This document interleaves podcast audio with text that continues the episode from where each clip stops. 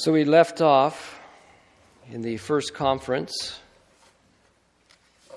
with our understanding that the little way is simple, direct, and obvious. So as we begin to explore this further, let us go to our prayer. Hopefully you all have this with you, hopefully, yes. So the purple sheet, we will do the second part of this. So we'll do the third paragraph, fourth paragraph, and fifth paragraph. Or let's see, we did the third. So we'll do the fourth, fifth, and sixth. In the name of the Father, and the Son, and the Holy Spirit, amen. Her divine Son, my well-beloved spouse, during his life on earth told us, if you ask the Father anything in my name, he will give it to you. I am then certain that thou wilt hearken to my desires. My God, I know it. The more thou willest to give, the more dost thou make us desire. Immense are the desires that I feel within my heart, and it is with confidence that I call upon thee to come and take possession of my soul. I cannot receive thee in Holy Communion as often as I would, but, Lord, thou art not almighty. Remain in me as in the tabernacle. Never leave thy little victim. I long to console thee for the ingratitude of the wicked, and I pray thee take from me the liberty to displease thee. If through frailty I fall sometimes, may thy divine grace purify my soul immediately, consuming every imperfection, like to fire which transforms all things into itself. I thank thee, O my God, for all the graces thou hast bestowed on me, and particularly for making me pass through the crucible of suffering. It is with joy I shall behold thee on the last day, bearing thy scepter, the cross, since thou hast designed to give me for my portion this most precious cross.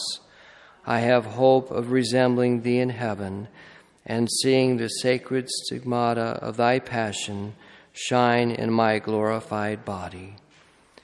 St. Therese, pray for us. In the name of the Father, and the Son, and the Holy Spirit, amen.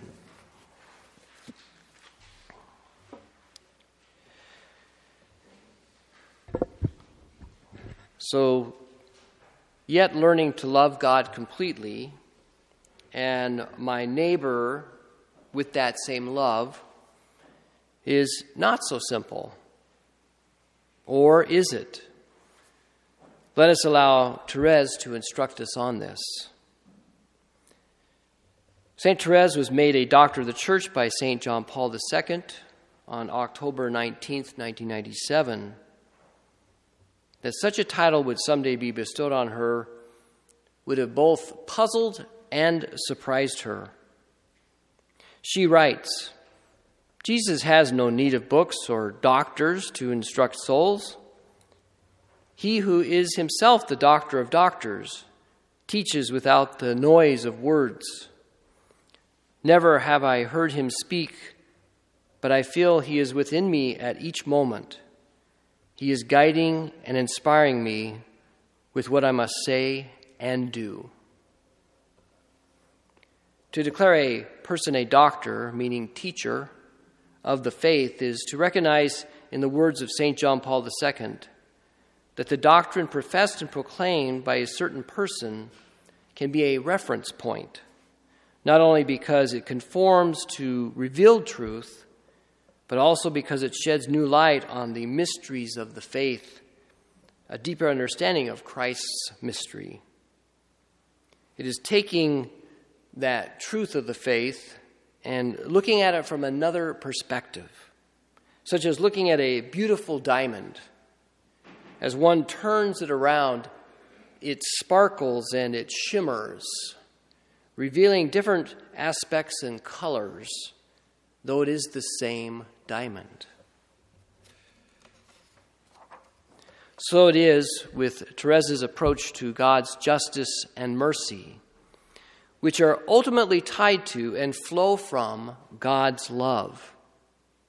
In fact, for Therese, in the words of St. John Paul II, God's mercy is love's second name. Though Therese did not see herself as a doctor of the church, she had a burning desire to want to teach the whole world about God's merciful love, and so writes, somewhat prophetically in her autobiography, "I feel within me other vocations. I feel the vocation of the doctor. Ah, in spite of my littleness, I would like to enlighten souls as did the prophets and doctors." That Therese would join the 32 other doctors, among them Augustine, Aquinas, and Teresa of Avila, was quite fitting, as affirmed by the words of St. John Paul II. Therese of Lisieux did not only grasp and describe the profound truth of love as the center and heart of the church, but in her short life she lived it intensely. It is precisely this convergence of doctrine and concrete experience, of truth and life, of teaching and practice, which shines with particular brightness in this saint, and which makes her an attractive model, especially for young people and for those who are seeking true meaning for their life. Therese, for us, is the doctor who shows us how to love as she did, and most of all, to love the love that is mercy. One of the greatest struggles that the church has always dealt with is the tension between justice and mercy. St. Thomas Aquinas states, "There can be no contradiction," and that justice and mercy are inseparable in God, so that his justice is always merciful and his mercy is always just. In the world, when we try to apply justice, sometimes it is with mercy, sometimes it is not, and vice versa. One of the greatest frustrations for people in the world is witnessing a complete lack of justice when someone is not made accountable for an obvious crime. Even the church, in her approach and discipline on certain matters, experiences this tension. Currently, there is great tension between those who think that the annulment process should be radically altered and those who think it should be left, more or less, as it currently exists, with maybe one or two tweaks. Those who want it radically altered say that it lacks mercy, while those who want to retain it as it is say that the radical changes would do an injustice to justice. What exactly the end result of all of this will be remains to be seen. One thing is clear. The church's approach to annulments must be both just and merciful. One cannot exclude the other, and ultimately all of this must be guided by love and not by egos. A second example of this tension between justice and mercy was in 2002, in which the Charter for the Protection of Young People was put into place by the U.S. bishops with Rome's approval to deal with in a uniform way the problem of clerical sexual abuse of minors. The Charter, as it is written, takes a zero-tolerance approach to sexual abuse, and so comes out strong on the side of justice. While at the same time, it does have some deficiencies in the areas of due process for priests and deacons who are considered credibly accused. Furthermore, the bishops, that is, only those who actually voted for the passage of the Charter, excused themselves from this same process, a glaring omission of justice that has since been addressed, but is still found somewhat lacking in the metropolitan model that was adopted. The Charter as a whole, while it has addressed the overall problem of sexual abuse of clergy, still has areas that need to be addressed before it can be considered a document that truly reflects both justice and mercy.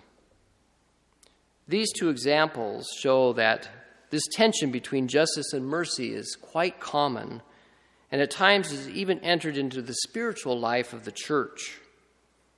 At the time that Thérèse entered Carmel, France was still influenced in some circles by a heresy called Jansenism. In a nutshell, Jansenism is a heresy that denies free will, states that God purposefully denies grace to some people, and emphasized moral rigor and exaggerated strictness in the spiritual life. One could see within this heresy the problems with how it viewed both God's justice and mercy. And often Jansenism tended towards an approach that overemphasized God's justice and did not really speak of his mercy. The Carmel that St. Therese had entered into still clung to some influences of Jansenism. God and his majesty and transcendence was stressed to the degree that knowing and loving God as a person, as a caring, loving God that one sees and knows as a loving Father, was not really emphasized or encouraged. God was unrecognizable, impersonal, faceless, formidable, unapproachable, and almost anonymous. This was not to say that there was no one in the Catholic world who experienced God in a deep and personal way, because there were. But at this particular Carmelite monastery, God's more transcendent qualities were emphasized. So enters Therese, who comes to know and experience God the Father in a way that Carmel had not known before. Carmel had emphasized a spirit of penance and mortification over the dynamism of love. Once again, penance and mortification, within reason, can be a good and worthy thing in the spiritual life. But when they become an end in themselves, then something has gone wrong. A good example of this is a friend of mine who joined a Franciscan order on a trial basis to see if he was called to that particular way of life at that particular place. What he found was that the brothers in this particular place were all trying to outdo one another, and who could fast to the greatest degree. And some of the brothers were so emaciated that they were most likely harming their overall health. St. Francis himself fasted to the point where he caused himself intestinal problems and was finally ordered by a wise cardinal to whom he had obedience to begin eating on a regular basis and to curtail the severe fasting. My friend found this particular order to be unbalanced and eventually left.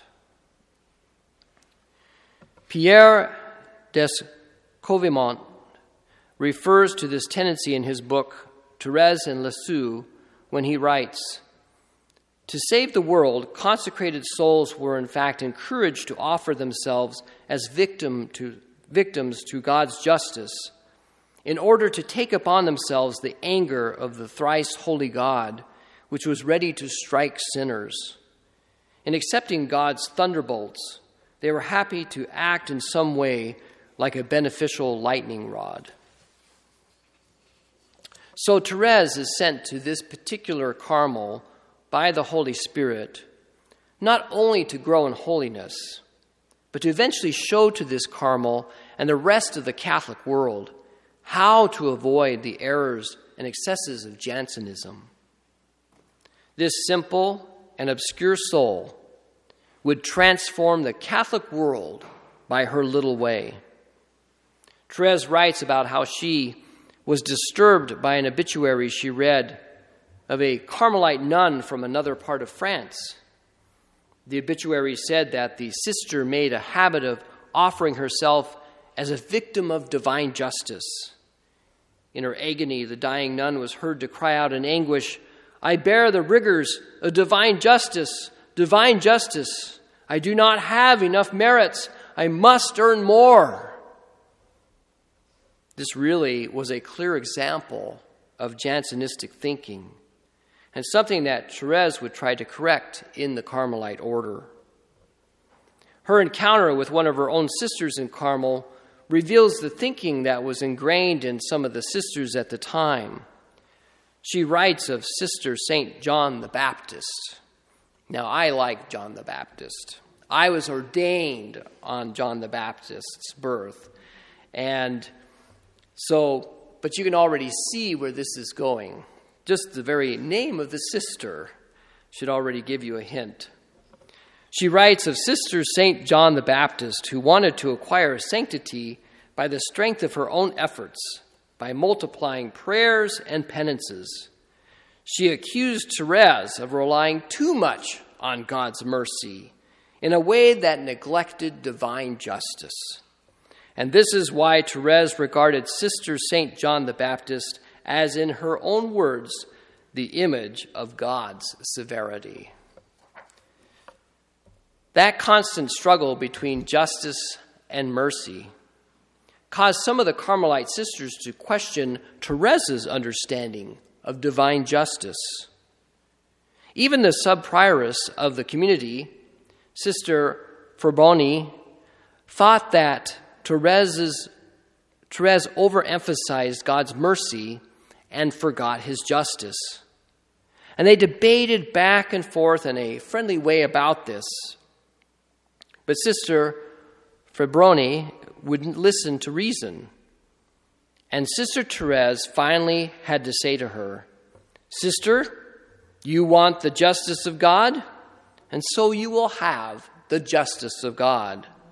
For the soul receives from God exactly what it expects." And how right Thérèse is. For Jesus says quite plainly in the Gospel of Matthew, "Blessed are the merciful, for they will be shown mercy." And again, in the letter of St. James, the apostle declares, "For judgment is without mercy for him who has shown no mercy. For mercy triumphs judgment." St. John the Evangelist proclaims in his first letter, "He who does not love does not know God, for God is love." St. John does not say, "God is justice." He says quite plainly, "God is love." And this is the beginning point for Thérèse in formulating her little way. Jansenism had for a long time convinced Catholics that Holy Communion should only be received periodically on special feast days and holy days outside of Sundays. The Carmel that Thérèse belonged to sought to have daily communion, but the Mother Superior disagreed. Thérèse, having a deep love and devotion to Jesus and the Most Holy Eucharist, respectfully disagreed with the Mother Superior, going so far as to tell her, "Jesus does not descend from heaven daily in order to remain in a golden ciborium, but to find another heaven, the heaven of our souls, in which he takes delight."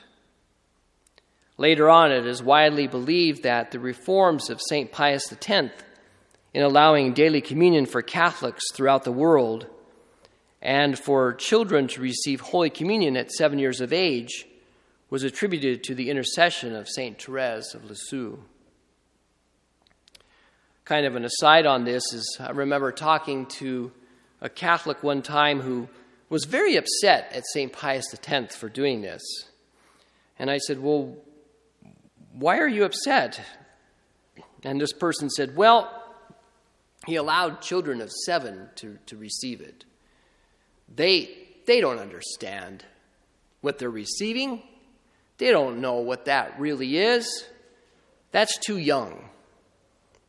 And I looked at him and I said, do any of us really understand outside that we know it's the real presence, it's the real body, blood, soul, and divinity? Do any of us really understand what we're receiving? Do we understand how amazing and incredible that is? Do we comprehend that? We can't even begin to think about the mystery of the Eucharist. We know the tip of the iceberg, and there is so much more to it. It's so incredible, and it's why over the centuries the Church has such a beautiful Eucharistic theology, because it just continues to expand and to grow, because this is a mystery that has no end. It is a mystery that goes on and on. And so I said to him, you know, those children sometimes know better than the adults. It's some of the adults I'm worried don't know what they're receiving.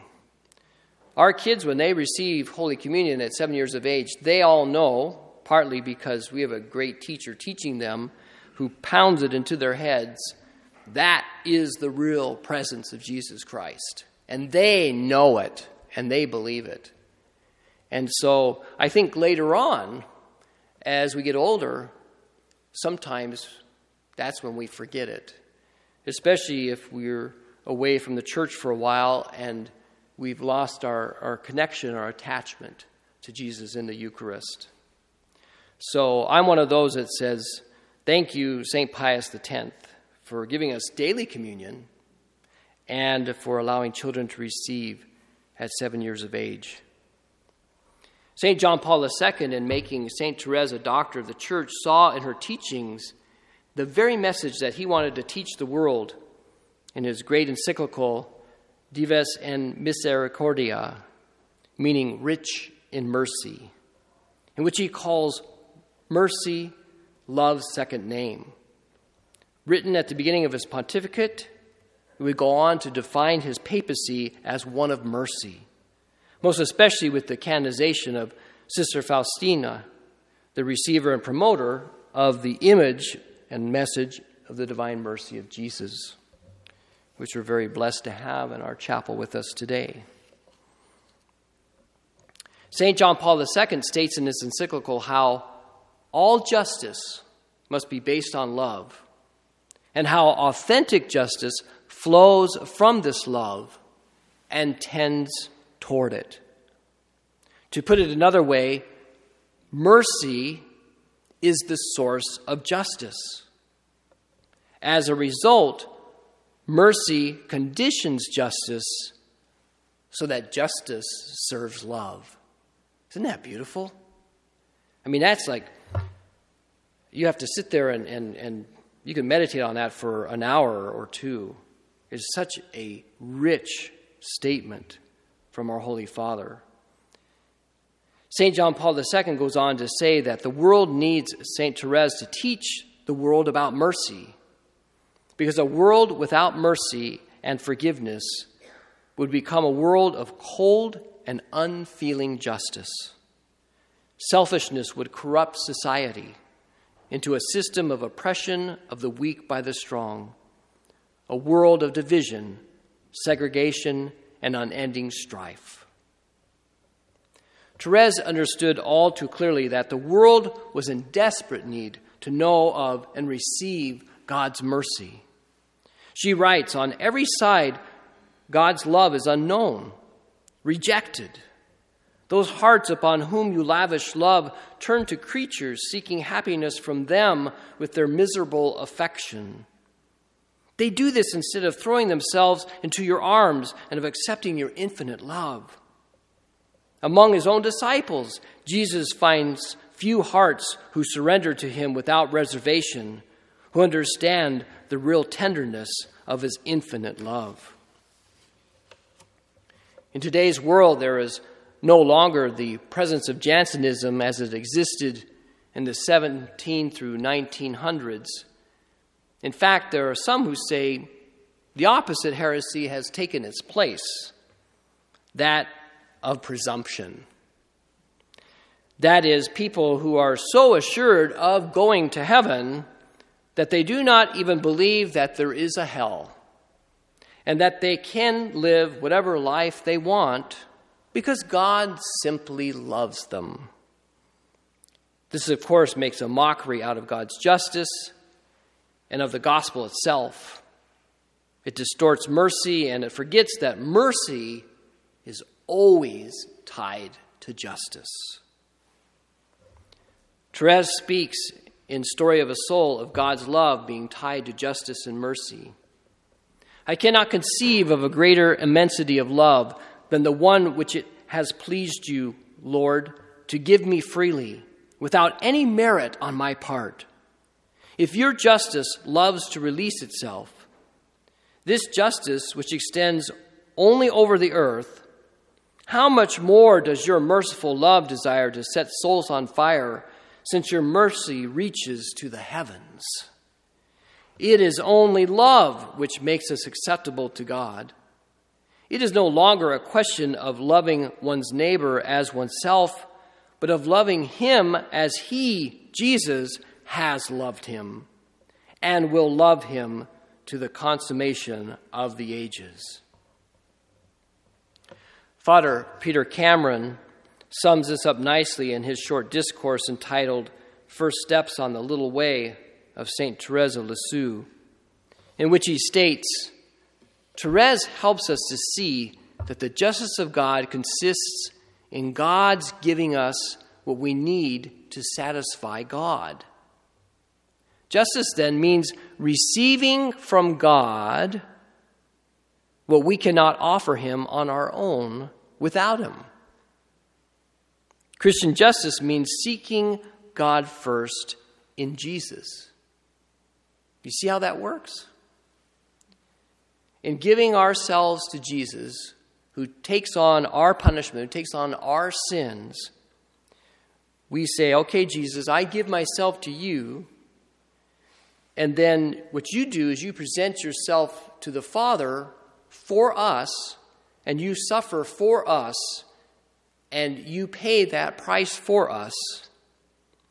And then God is able then to basically say to us that we now receive his mercy because we've received his justice, because Jesus has taken that for us. Jesus is the one who's accomplished that for us.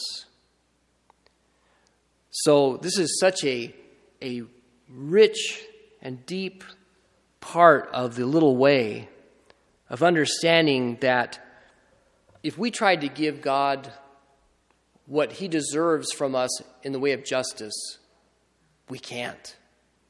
I mean, I am way behind already, I can tell you that. I'm like, I could do good works and penances the rest of my life, and I will never make up for what I've already done. There's no way. I cannot pay it back. Jesus is the one who does it for us. And so justice means then receiving from God what we cannot offer him on our own without him. Christian justice means seeking God first in Jesus. Christian justice means seeking God in Jesus, especially when we're tempted to rest on our own strengths, on our own accomplishments, on a false sense of entitlement. Because when we seek God first in Jesus Christ, then God gives us whatever we need to please him. And that is what authentic gospel justice is all about, letting God give us what we need to please him. So authentic Christian justice is the work of God's merciful love by which he makes his children just by giving them what they need to please him. He gives to us what we give back. And so what follows is that Therese realizes that she can never love others the way God does unless he, God, lends her his love.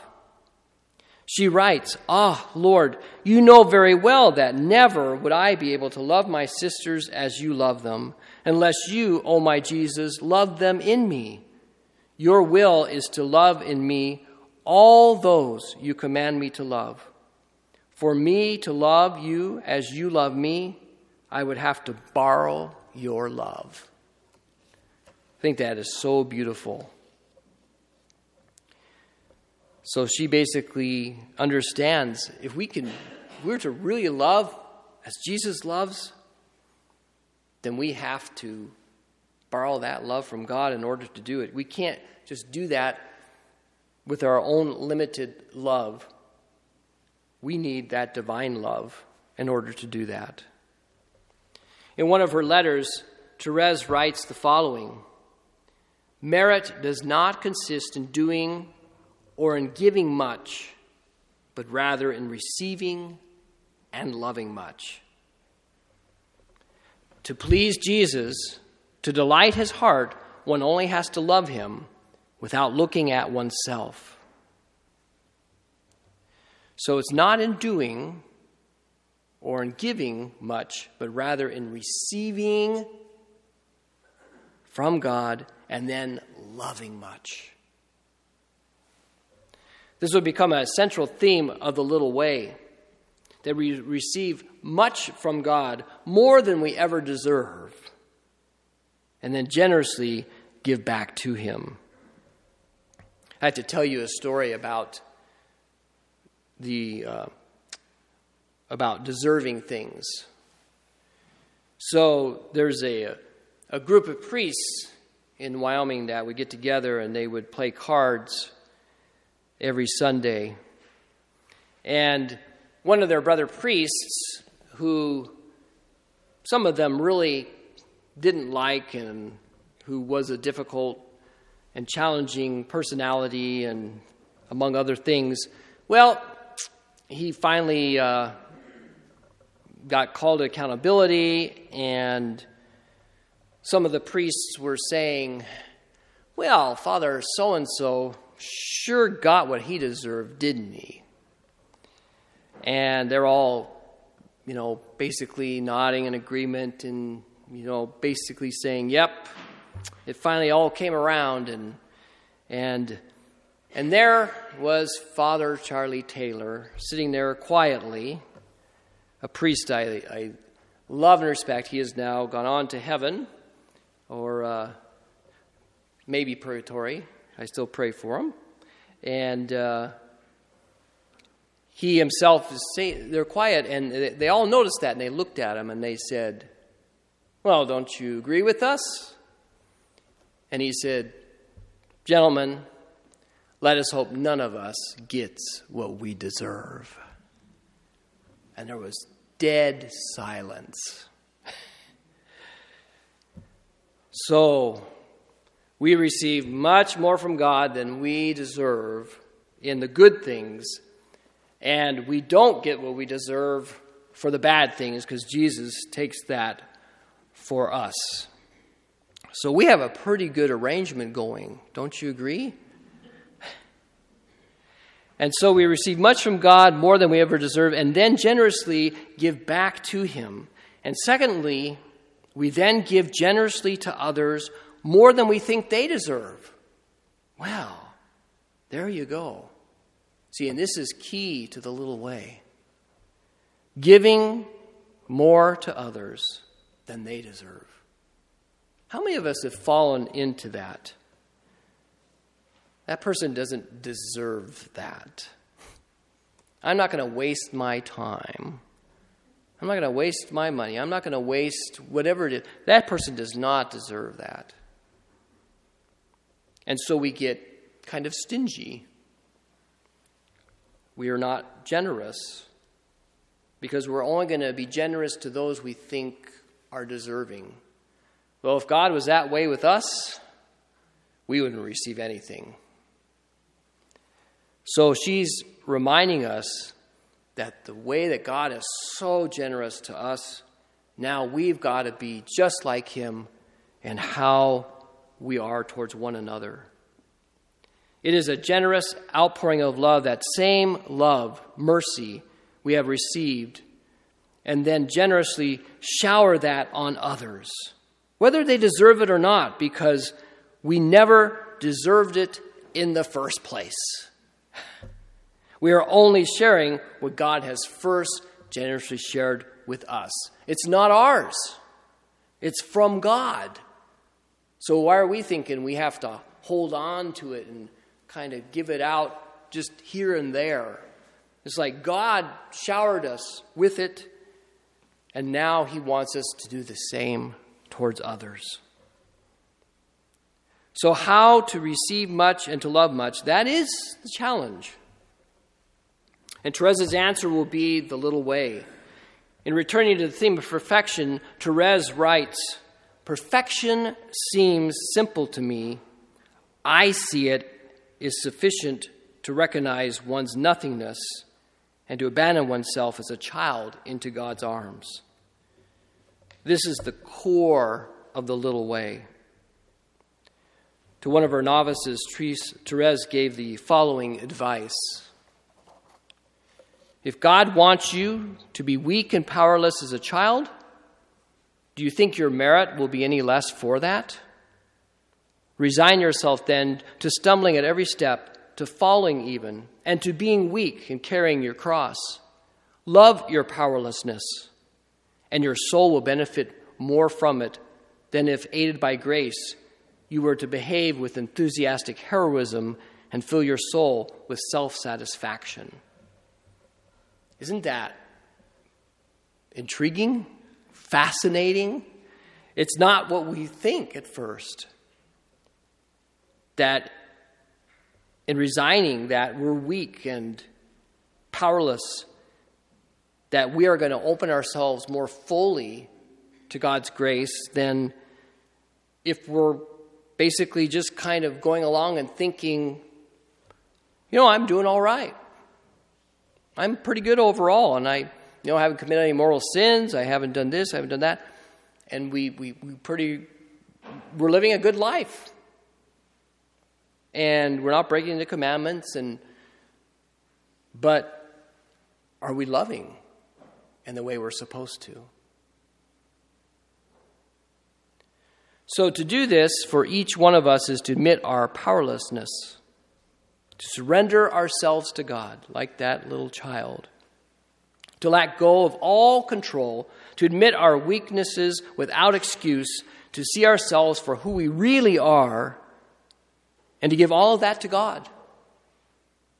And there really is nothing more freeing. How many times I have had a soul come to me in confession and say, "Father, I keep committing the same sins over and over. Why do I keep doing this? Why can't I change? Why can't I stop committing this sin?" And my response, after many years of learning God's wisdom, is to now say, this sin, these sins, reveal to you that you are powerless without God. These sins are a testimony that the only possible way out of this dilemma is to abandon yourself to the grace and mercy of God. Only in admitting your powerlessness can God really begin to work in and through you.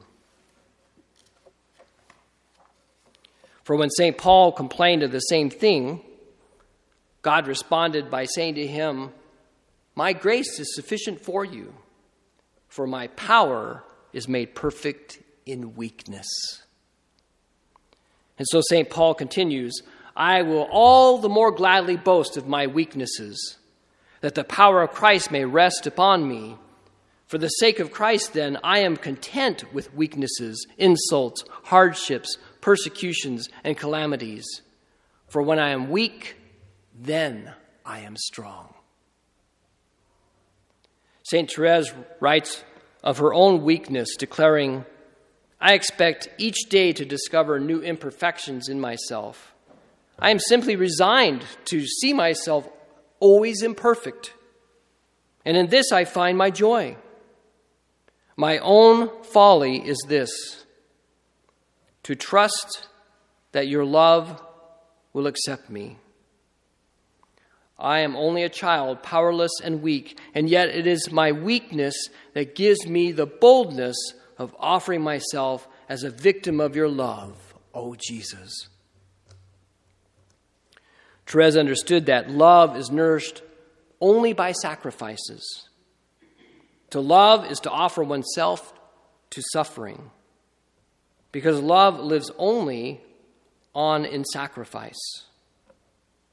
So if one is completely dedicated to loving, one must expect to be sacrificed unreservedly. This is truly the part of love that is most challenging for us. Love consists of sacrifice, beginning with Jesus' own sacrifice on the cross.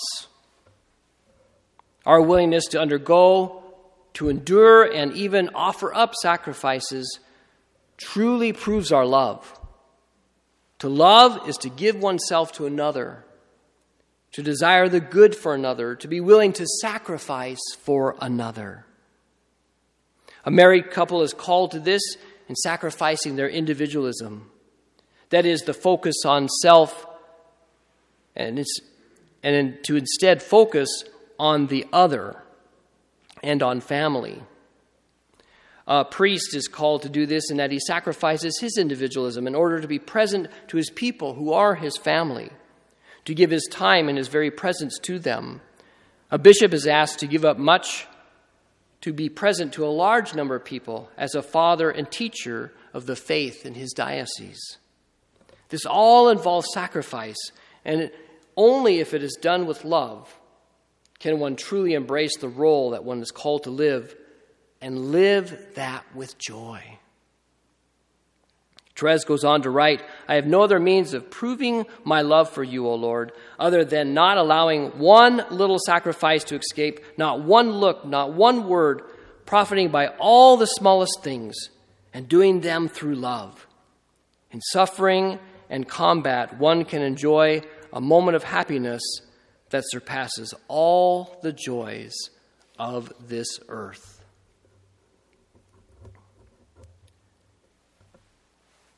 So these little sacrifices, how much they are central to the little way. And Therese does not want us to miss one of them. Like her Carmelite sister, St. Teresa of Avila, Therese recognizes that there is no need for severe penances and mortifications. Therese recognizes that in loving others, especially those who are tiresome and tedious, that there is sufficient penance in this. You know, my definition of a saint, I shared this with my parishioners on All Saints' Day a couple years ago. The definition of a saint: living with somebody who thinks they are one.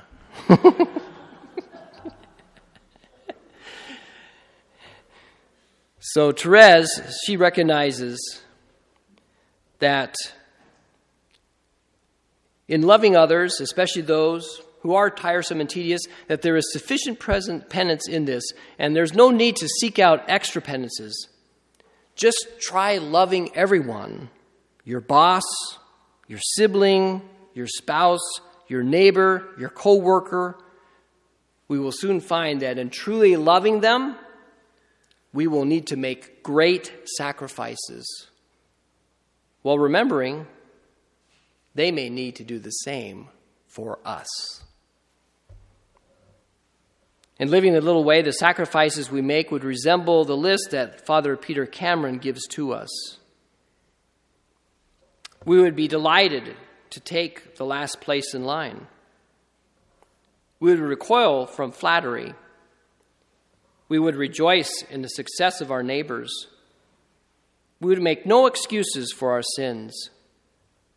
We would be quick to admit our weaknesses. We would prefer hiddenness to acclaim. We would be grateful when others criticized us and pointed out our shortcomings. Yeah, that's a popular one. We would not be undone by the injury and injustices we suffer. We would be unmoved by worldly status, fame, and prestige. We would experience peace in the midst of the world's conflict, turmoil, and strife. This is just a partial list. There are numerous sacrifices that we can make each day, even in the smallest things. Think about going to the post office, which we're blessed in Auburn. You know, the most that you will have is maybe 4 people ahead of you. So I went to the Lincoln post office one time near Christmas time, and I will never do that again. So you're at the post office, and you are we're fourth in line, and the person being waited on is taking forever. How do we respond? With impatience and irritation, or with patience, peace, and kindness? Or if someone cuts us off in traffic, though you and I know that we have never been guilty of this, how do we respond? Yelling, honking, and swearing at the person, whether or not they can hear us, or praying for the person that they will use prudence in driving, and thanking the Lord that an accident was avoided. 2 very different approaches. Or someone takes the last of our favorite food at a potluck. That ever happened to you? Didn't get there quick enough. What is our response? That was mine. Go snatch it off their plate, you know. Or, Lord, I didn't need that extra food. I'm glad someone else got to enjoy it. Lord, I'm thankful I live in a country where I have enough to eat. Keep me mindful of all those who don't have enough to eat this day. Wow, what a dramatically different approach, right? So these are just 3 simple examples of how every day the Lord provides us with innumerable opportunities in which to show his love and to be willing to make sacrifices. We now live in a culture of victims. Everyone is a victim of just about everything. Everyone is trying to outdo one another, and who's being victimized more? And anyone who has anything good is considered to be privileged and is to be despised and hated. How different our world would be if we were instead victims of love, trying to outdo each other in showing love and willing to make sacrifices for the good of others. St. Therese speaks directly to this culture of love. I feel that my mission is about to begin, my mission of making God loved as I love him, of giving my little way to souls. If God answers my desires, my heaven will be spent on earth until the end of the world. Yes, I want to spend my heaven doing good on earth. It is no mistake that this obscure nun, tucked away in an out-of-the-way place in France, would become the patron saint of missionaries.